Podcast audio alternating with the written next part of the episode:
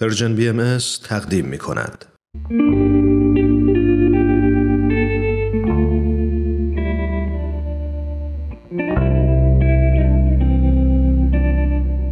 عبدالبها سر خدا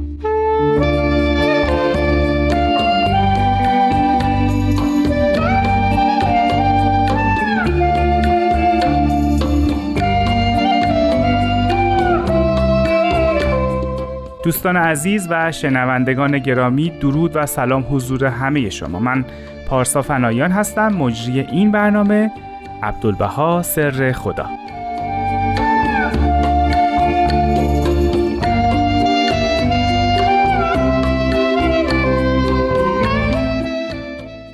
ما در برنامه عبدالبها سر خدا تلاش داریم تا از دریچه های مختلف به زندگی حضرت عبدالبها فرزند و جانشین پیامبر دیانت باهایی یعنی حضرت بهاءالله بپردازیم. در این مسیر جناب فرید با ما همراه هستند.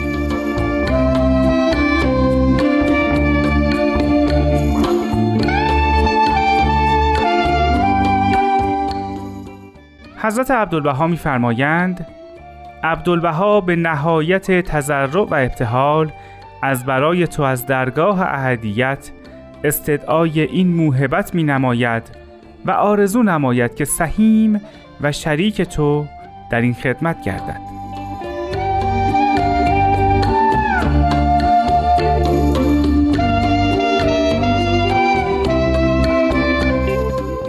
اگه با دیانت باهایی آشنا باشین می‌دونین که یکی از مفاهیم مهم در این دین مفهوم خدمتی که در مورد اون بسیار صحبت شده.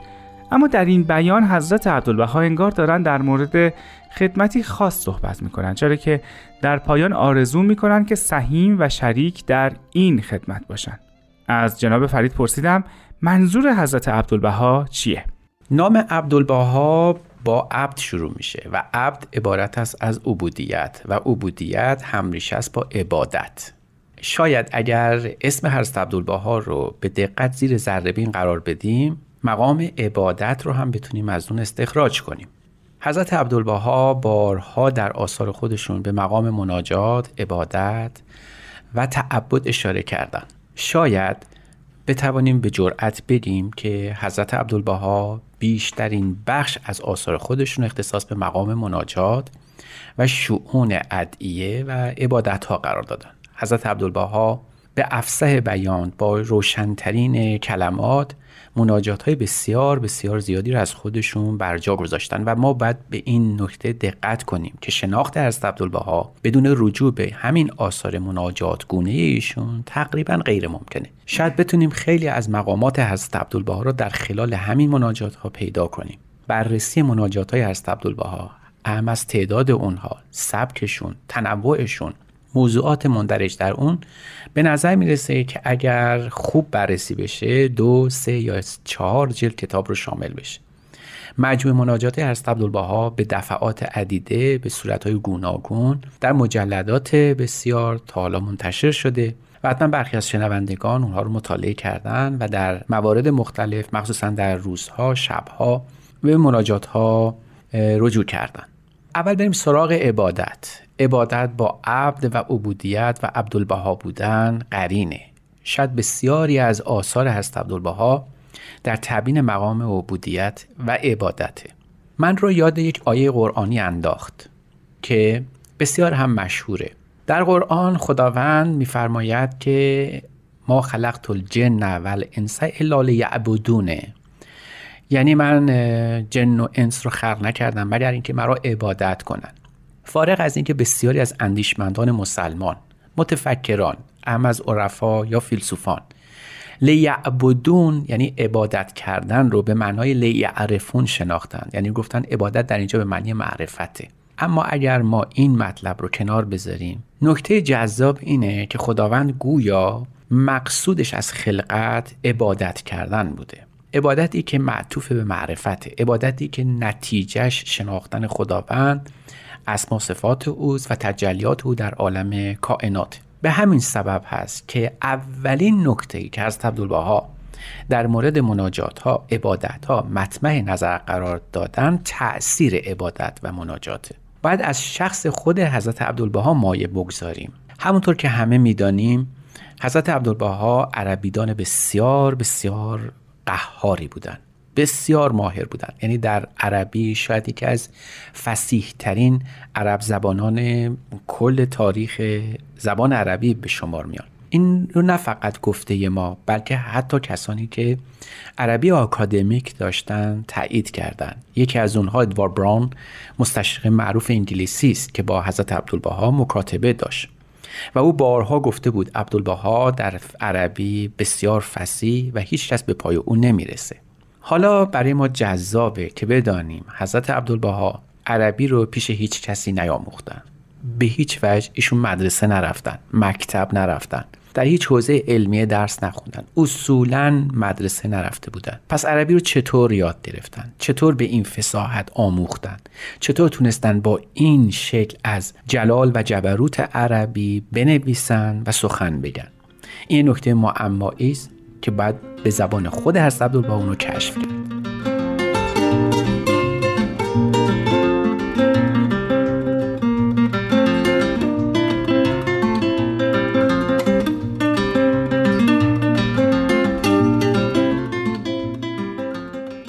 راستش توضیحات جناب فرید من رو گیج کرد و من ربط توضیحاتشون در مورد عبادت یا دعا خوندن رو با عربی حضرت عبدالبها متوجه نشدم ازشون خواستم در این مورد بیشتر توضیح بدن. خب اما اینطور حل میشه که یکی از تاثیرات مناجات و دعا ذهن وقاد و نقاد و بست قدرت آموزش انسانه. حضرت عبدالباها در این خصوص یک کیس استادی دارن. یعنی در مورد خودشون این رخ داده. بهتر که از زبان خود حضرت عبدالباها بیابیم. میفرمایند من عربی را تحصیل نکردم. وقتی طفل بودم کتابی از مناجات های حضرت باب را به خط جمال مبارک یعنی حضرت بهاءالله داشتم و خیلی خواندن آن را شایق بودم شبها که بیدار می شدم بر می خواستم و از شدت طلب و اشتیاق می تا آنکه دیدم عربی را خوب می‌فهمم. دوستان قدیم به خوبی می که من تحصیل نکردم اما گفتن و نوشتن عربی را از فسحهای عرب بهتر می دانم. این نکته که از عبدالباها به صورت یک رخداد شخصی خودشون بیان کردن برای این بود که به ما نشون بدن که دعا و مناجات به زبان عربی به زبان فارسی یا به هر زبان دیگری به فرموده حضرت حالا تاثیرات بسیار زیادی داره. ما منتظر نتیجه آنی از دعا و مناجات به فرموده حضرت عبدالبها نباید بنشینیم. یعنی توقع نداشته باشیم که به محض این که دعا و مناجات خوندیم اثراتون رو ببینیم. شاید مداومت در دعا و مناجات از نظر حضرت عبدالبها به این سمت بره که به ما قدرت یاد گرفتن و فراگیری رو در همه علوم و دانش ها بده. و برای همینم بسیاری از ماها به دعا و مناجات توجه می‌کنیم بر طبق فرموده حضرت عبدالبها تا بتونیم تشهیز ذهن و قدرت عقلانی خودمون رو هم افزایش بدیم. دعا و مناجات از نظر حضرت عبدالبها نه تنها قلب پاک و متحر رو برای ما به ارمغان میاره بلکه از جهت عقلانی قوای ما رو هم بیشتر و تواناتر می‌سازه. توانمندی انسان ها صرفا به آموزش نیست بلکه افزون بر آموزش و تربیت البته نیازمند دعا و مناجات. دعا و مناجاتی که از صمیم قلب خونده بشه و البته البته مبتنی بر عبودیت باشه. شاید برای همین هم حضرت عبدالبها مسئله اعلای امر بهایی هستند که تونستن در این موقف از عبودیت به چنان عبادتی بپردازن که تونسته باشه یکی از نتایجش و نه همه اون یکی از نتایجش این باشه که انسان می‌تونه در دانشها و علوم حتی فرا گرفتن زبان هم قدرتمندتر بشه. ما می‌دانیم که از عبدالبها علم لدنی هم داشتن یعنی منتظر اینکه آموزشی بهشون مترتب بشه نبودن. اما در عین حال نکته اصلی در این داستان این بود که بدانیم که از عبدالبها به ما می آموزن به ما متذکر میشن که علم و دانش بدون دعا و مناجات تقریبا میشه گفت ابتر و ناقص میمونه. برای همینم باید دائما در شب و روز در احیانی که برای ما رخ میده در روزگاری که داریم هر چقدر هم گرفتاری ها بیشتر و نوع تلقی ما از زندگی عقلانی تر بشه باید به آموزش از نگاه مناجات و دعا هم بپردازیم. به همین سبب هست که حضرت عبدالباها یه فصل دلکشی از مناجات ها رو برای ما تدوین کردن. در شمون مختلف مناجات ها نوشتن. اما نکته اصلی در دعا و مناجات ها فارغ از این که چه تأثیراتی می‌تونه داشته باشه حصول اون شرایط هم هست. یعنی وقتی ما می‌خوایم مناجات بخوانیم مثلا نماز بخوانیم و چه شرایط رو داشته باشیم. ایشون به این مسائل هم توجه فرمودن.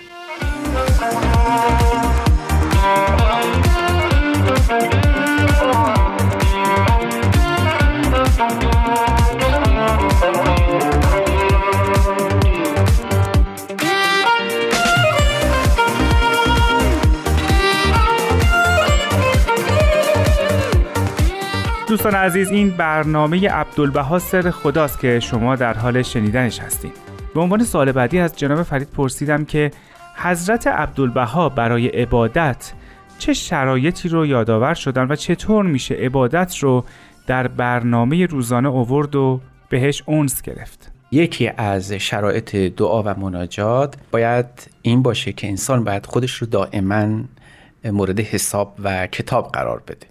حضرت عبدالبها باز شه سوار میدان این نوع معرفت ها هم محسوب میشن. یکی از خصلت های عجیب حضرت عبدالبها در آثارشون اینه که با کلمات بازی می‌کنن و از ریشه کلمات برای ما معانی متعدد استخراج می‌کنن. دقت بفرمایید ما کلمه محراب رو در مساجد شنیدیم میشنویم دیدیم و به اون توجه کردیم.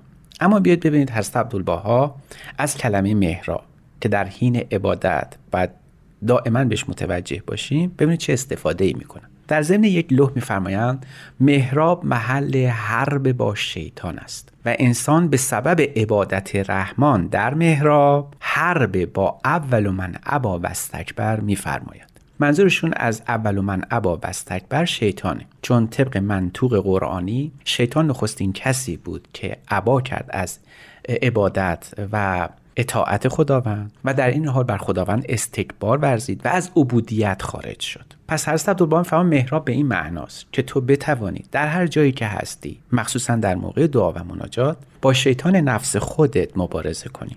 این شیطان کسی است که باید با او جدال کرد با او باید مبارزه کرد. اما مهمترین معنی شیطان از نظر حضرت عبدالبها عنصر خارجی و بیرونی نیست بلکه در درون ماست. شیطانی است که در انسان نهفته است. هر صد و تا این صفت نفس اماره در انسان وجود داشته باشه شرایط برای ارائه یک مناجات دقیق و دلسوز با یک تذرع و انتباه خوب حاصل نمیشه. پس عبادت کردن محتاج این است که ما توجه کنیم به خودمون و اون شعون غیر الهی که در ما هر از گاهی رخ نمی‌کنه با او بجنگیم. اون رو از پا در بیاریم تا بتونیم اون عبادتی رو بکنیم که عاقبت نتیجهش تشخیص ذهنی ما قوای ذهنی ما و توانایی های ما باشه. خب البته ممکنه که این طول بکشه و شاید هم یکی از سختترین شرایط باشه که انسان همیشه خودش رو مورد حساب و کتاب قرار بده. این که از این بیانات رو برای ما توضیح دادن همینجا از خاطر نبریم. افزون بر علم لدنی و اون دانش پیشین الهی که از قبل داشتن. و مثل باران بر ایشان میبارید. منظورم اون دانش الهی است. اما در عین حال مبتنی بر آثار حضرت باحالا هم بودن. مثلا محاسبه با نفس چیزی بود که حضرت بهاءالله و حضرت باب بارها در آثار خودشون به اون اشاره کرده بودن. پس عبادت به این معنا نیست که ما فقط یک مناجاتی رو بخوانیم و فکر بکنیم که اون رو به دست آوردیم. البته که این هم هست. یعنی باید مناجات خون دعا کرد عبادت کرد. اما در عین حال یه تحول روحانی هم از نظر حضرت عبدالبها معنی میشه. یعنی با اون تحول روحانی است که ما می‌تونیم شرایط دعا و مناجات رو برای خودمون فراهم بکنیم. و این غیر ممکنه مگر اینکه با شیطان نفسمون دائما مورد جدال و نزاع واقع بشیم. همونطور که عرض کردم حضرت عبدالبها شیطان رو شیطان عنصر خارجی و بیرونی موجود حقیقی نمی‌دونن. بلکه بر طبق آموزه های دیانت باهایی که بارها در آثار و الباه اشاره شده شیطان معانی گوناگون داره. اینجا یک معنیش مد نظر بود و اون نفس اماره ماست. اما در این حال معانی دیگه هم داره که درست مخالف با عبودیت. یعنی هرگاه هر کسی صفت من در او ظاهر بشه یعنی از عبودیت خارج بشه. سر بزنه به الوهیت یعنی صفت برتری و بهتری نسبت به کس دیگری در او به وجود بیاد. او مظهر شیطان میشه. پس شیطان بودن انسان شاید به این معناست که ما از مرتبه عبودیت خارج بشیم. عبادت ورود ماست به خروج از شیطان و ورود ما به عرصه عبودیت. عبادت در دیانت بهایی نیل به عبودیت. عبادت در دیانت بهایی نیایش و مناجات ها در آین بهایی قبل از هر چیزی و پیش از هر چیزی رسیدن به اوج مرتبه عبودیت در ساحت الهی است. شما یقینا می‌دانید که از عبدالبها میفهمان وقتی انسان در نهایت تضرع و ابتهال به مقام مناجات که بالاتر از این لذت به فرموده از باب آفریده نشده برسه انقدر حلاوت در حلاوت ملکوت خدا در مذاق او ظهور پیدا می‌کنه که دیگه حاضر نیست که بار دیگر به این عالم ناسوتی برگرده. و اگر برگرده که بایدم برگرده دیگه از جنس عالم ناسوت نیست بلکه یک عنصر لاهوتی رو همراه خودش آورده. حضرت عبدالبها میفرمایند شما با عبادت کردن خوش چین لاهوت خداوندی هستید و اون رو باید به زمین ناسوتی بیارید تا بقیه همچون شما از مقام عبودیت بهره و نصیب ببرند. اینجاست که یاد اون گفته مشهور میفتیم که اون شاعر عرب فرموده بود که ولی ارز من کسل کرامه نصیب زمین هم از جامی که ما بهره بردیم نصیب دارد.